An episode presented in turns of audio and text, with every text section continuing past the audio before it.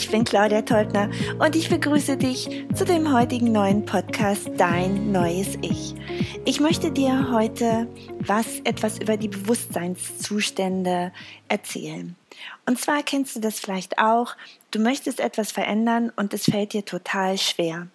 Und da fragst du dich bestimmt auch oft, warum geht das nicht? Du möchtest abnehmen und du hältst es sicherlich auch eine Zeit lang durch, aber dann fällst du wieder zurück in alte Muster und ist eigentlich nach kurzer Zeit wieder genau so, wie du vorher gegessen hast. Oder du möchtest regelmäßig zum Sport gehen Beispielsweise hast du dich in einem Fitnesscenter angemeldet und das vielleicht auch gleich für zwei Jahre, weil Anfang des Jahres warst du total motiviert und du hast gedacht, ich mache das jetzt, ich gehe zwei bis dreimal in der Woche zum Training und es wird Sommer und du merkst, du warst die letzten Wochen gar nicht mehr da.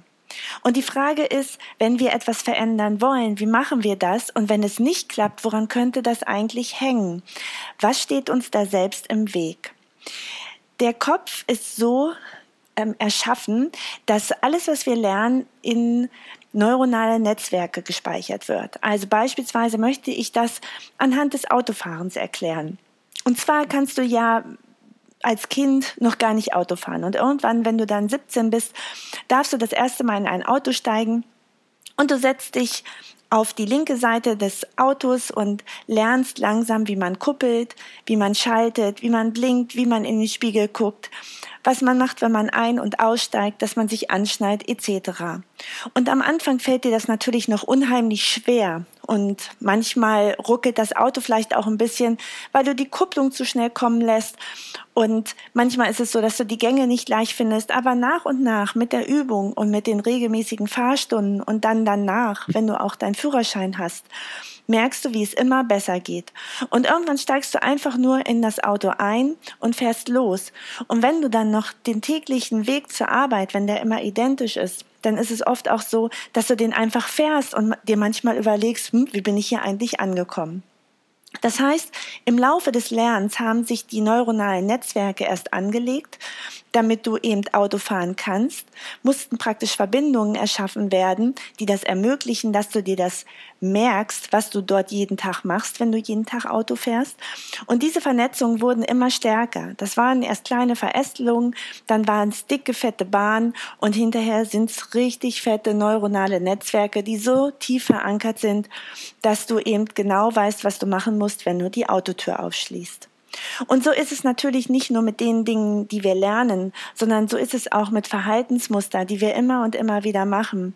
Tief in uns geprägt, vielleicht durch Situationen in der Kindheit, haben wir uns einfach Muster angeschafft, in bestimmten Situationen auf eine ganz bestimmte Art und Weise zu reagieren. Vielleicht schnell aufzugeben, wenn es anstrengend wird. Wenn ich beispielsweise eine äh, Diät mache und merke nach einiger Zeit, das ist total anstrengend, ja, weil mein Magen knurrt eigentlich immer dann habe ich dieses fette, dicke neuronale Muster, Entschuldigung, neuronale Netz in meinem Kopf, was mir sagt, dann hör doch auf. Und oft ist es so, dass wir dann wieder zurückfallen. Bestimmte Verhaltensweise und all das, was wir gelernt haben, sind also in unserem Gedächtnis verankert. Und es ist manchmal sehr, sehr schwer, diese neuronalen Vernetzungen eben so zu lösen, dass wir neue Verhaltensmuster ein, einstudieren können. Ja, wie können die eigentlich verschwinden? Das fragt man sich natürlich. Wenn man etwas verändern will, möchte man natürlich diese neuronalen Netzwerke, die schon da sind und vielleicht auch uralt sind, auflösen. Und ähm, es klingt wirklich sehr, sehr einfach. Es ist wahrscheinlich, es klingt einfacher, als es dann auch wirklich ist. Wir dürfen sie einfach nicht mehr bedienen. Das heißt, wenn wir nicht mehr Auto fahren wollen, dann müssen wir das Autofahren einfach sein lassen. Wir werden das nie ganz verlernen, aber es fällt uns vielleicht, wenn wir jetzt 10, 15 Jahre nicht mehr gefahren sind, etwas schwieriger. Oder wenn wir bestimmte Verhaltensmuster haben, dass wir in bestimmten Situationen immer auf die ein und dieselbe Art ähm, reagiert haben, beispielsweise wenn die Kinder die Tür knallen, dass man immer sofort ange angefangen hat zu schreien, dann kann ich es nur verändern, wenn ich mir klar darüber werde, also wirklich Gedanken darüber mache, was mache ich hier eigentlich überhaupt und wo kommt es gegebenenfalls her und dann die Situation ändere. Um das alles noch besser zu verstehen, um auch zu überlegen, wo kann ich denn eigentlich genau ansetzen, möchte ich gerne das Gehirn etwas genauer erklären, und zwar im Sinne von Bewusstseinszuständen. Wir nehmen uns selbst als einheitliches Bewusstsein als, als Ich wahr, sodass wir einen Kopf haben und dass all das, was wir denken und machen und passiert, eben in diesem Kopf stattfindet. Die Wissenschaftler haben aber gerade durch Menschen, die beispielsweise an Hirntumoren ähm, erkrankt sind und das Selbstreflexierende verloren haben, gemerkt, dass die anderen, dass andere Teile des Gehirns im weiter funktioniert haben. Und daran haben sie gesehen, dass der, das Bewusstsein nicht nur aus einer einheitlichen Form besteht, sondern aufgesplittet ist aus neun verschiedenen Bewusstseinszuständen. Und da wäre die erste Ebene, die ihm sagt, dass ein Bewusstseinszustand die Wahrnehmung ist. Und zwar die Wahrnehmung von Vorgängen in der Umwelt und aber auch des eigenen Körpers. Das heißt beispielsweise, dass ich Geräusche höre, dass ich Schmerz empfinde, dass ich, äh, wenn etwas juckt, mich kratze. Das zweite sind die mentalen Zustände. Das ist sowas wie das Denken, das Erinnern und das Vorstellen. Das heißt, du kennst das sicherlich auch, wenn du ein bestimmtes Problem hast, dann grübelst du und grübelst du und es kommt ein Gedanke, folgt dem anderen. Und oft ist es so, dass es so stark wird, dass das dritte Bewusstseins, dass der dritte Bewusstseinszustand dann noch dazu kommt, nämlich dass bestimmte Emotionen entstehen, ja, dass ich ähm, merke, ich fühle mich unwohl, ich fühle mich ängstlich und ich bin vielleicht auch erschöpft, weil ich so viel gedacht habe, aber halt eben auch beispielsweise in dieser dritten Bewusstseins, in diesem dritten Bewusstseinszustande befinden sich auch die Bedürfnisse, die ich habe, beispielsweise die, das Bedürfnis nach Ruhe, nach mh, mm, Zweisamkeit, nach etwas zu trinken. Es sind also die Bedürfnisse, die Emotionen drin und die Affekte. Dann gibt es ähm, den vierten Bewusstseinszustand, der eben die eigene Identität widerspiegelt, dass ich eben weiß, ich bin der, der ich gestern auch schon war. Also wirklich mir selbst bewusst werde, ich bin der, der hier sitzt. Dann sind wir beim fünften Bewusstseinszustand, das ist die Meinigkeit. Das heißt nichts anderes, als dass ich weiß, das ist meine Hand, das ist mein Arm, das ist mein Kopf, das sind meine Haare. Also mir selbst eben und meinem Körper bewusst werde. Dann gibt es noch die Autorschaft und die Kontrolle über die eigenen Handlungen und Gedanken. Dass ich mir also klar werde, wenn ich einen bestimmten Gedanken denke, dass daraus eben auch eine Handlung folgt. Man sagt ganz oft, dass der Körper dem Verstand folgt. Beispielsweise einer Vision. Wenn ich eine starke Vision in mir trage, dann gibt, ist es so, dass ich mir das vorstelle in den Gedanken und gegebenenfalls auch die, äh, die ersten Schritte dahin gehe. Oder ich überlege mir, was ich morgen machen werde. Beispielsweise, ich möchte morgen gerne eine Stunde laufen gehen. Und dann überlege ich mir das heute und ich mache es morgen. Das heißt, meinem Gedanken folgt der Körper. Das ist ganz, ganz, ganz wichtig, dass ich mir das klar mache. Dann haben wir die nächste, den nächsten Bewusstseinszustand, das ist die Verortung des, die Verortung des Selbst. Und zwar ist es so, es ist wichtig zu wissen, also heute ist beispielsweise Mittwoch, heute nehme ich meinen Podcast auf, es ist 21 Uhr und hm, ich gehe um 22 Uhr ins Bett, dass ich eben weiß, ich befinde mich in einem Raum zu einer bestimmten Zeit. Dann gibt es den achten Bewusstseinszustand, das heißt, ich kann unterscheiden zwischen der Realität, in der ich lebe, nämlich dass ich jetzt hier vor meinem Rechner sitze und diesen Podcast aufnehme und einer Vorstellung, beispielsweise, dass ich an morgen denke und mir vorstelle, was ich da mache, nämlich eine Stunde vielleicht an meinem Sehen laufe. Und dann ganz zum Schluss ist der neunte Bewusstseinszustand, der eben sagt, das ist das selbstreflexive Ich. Wer bin ich überhaupt und warum tue ich das? Es ist ganz wichtig zu wissen, dass diese vielen Facetten, die wir da in uns tragen, dass uns das gar nicht klar ist, dass es so viele einzelne Facetten gibt. Man muss sich das vorstellen wie in einem guten Spielfilm. Da gibt es einzelne Szenen hintereinander. Zuerst sitzt vielleicht ein Pärchen am Frühstückstisch und hinterher sieht man zwei einzelne Szenen, wo die jeweils bei ihrer Arbeitsstelle sind. Das macht, in dem Film macht uns das gar nichts aus. Wir sehen das als ganz normal an.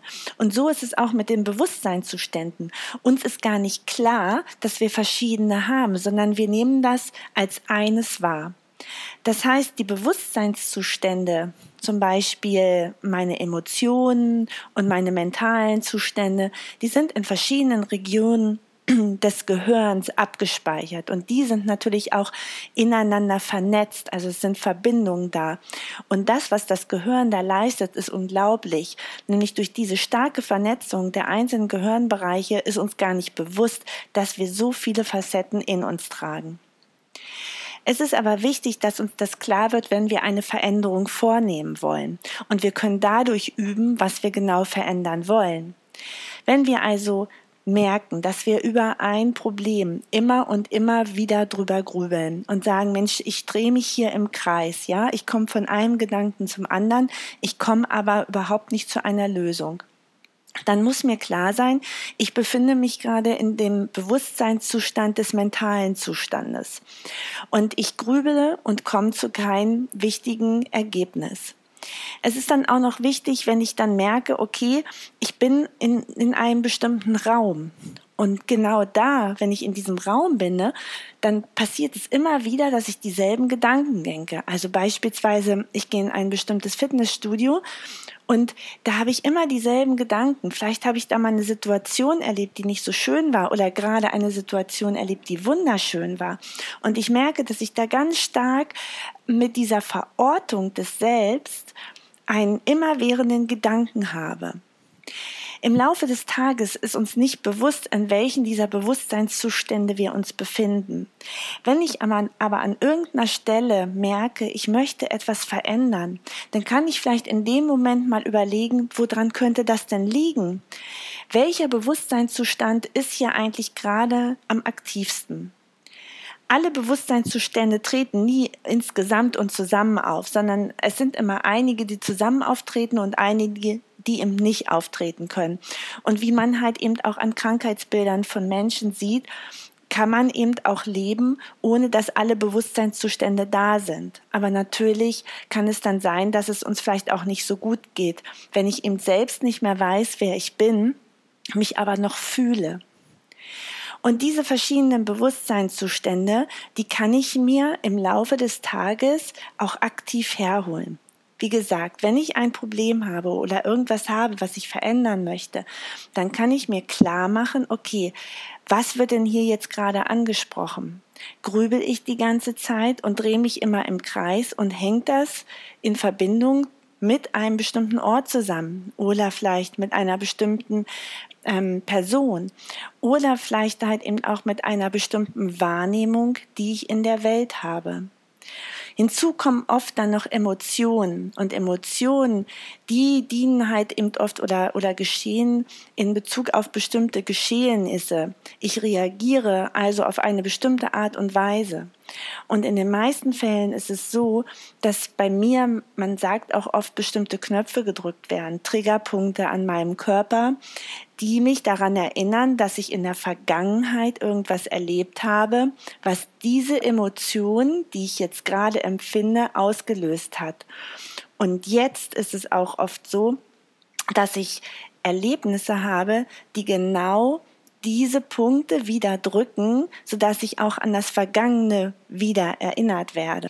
Es ist wesentlich, dass du dir klar machst, dass Emotionen das Archiv vergangener Erfahrungen sind.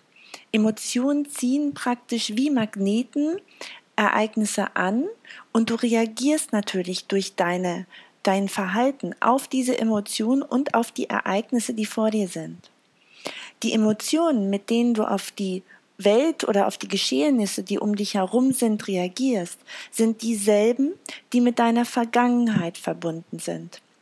Und oft ist es so, dass in deinem Kopf auch ein neuronales Netz vorhanden ist, ein, ein bestimmtes Reaktionsmuster, was immer gleich reagiert, wie beispielsweise durch Angst, Wut, Aggression, Scham.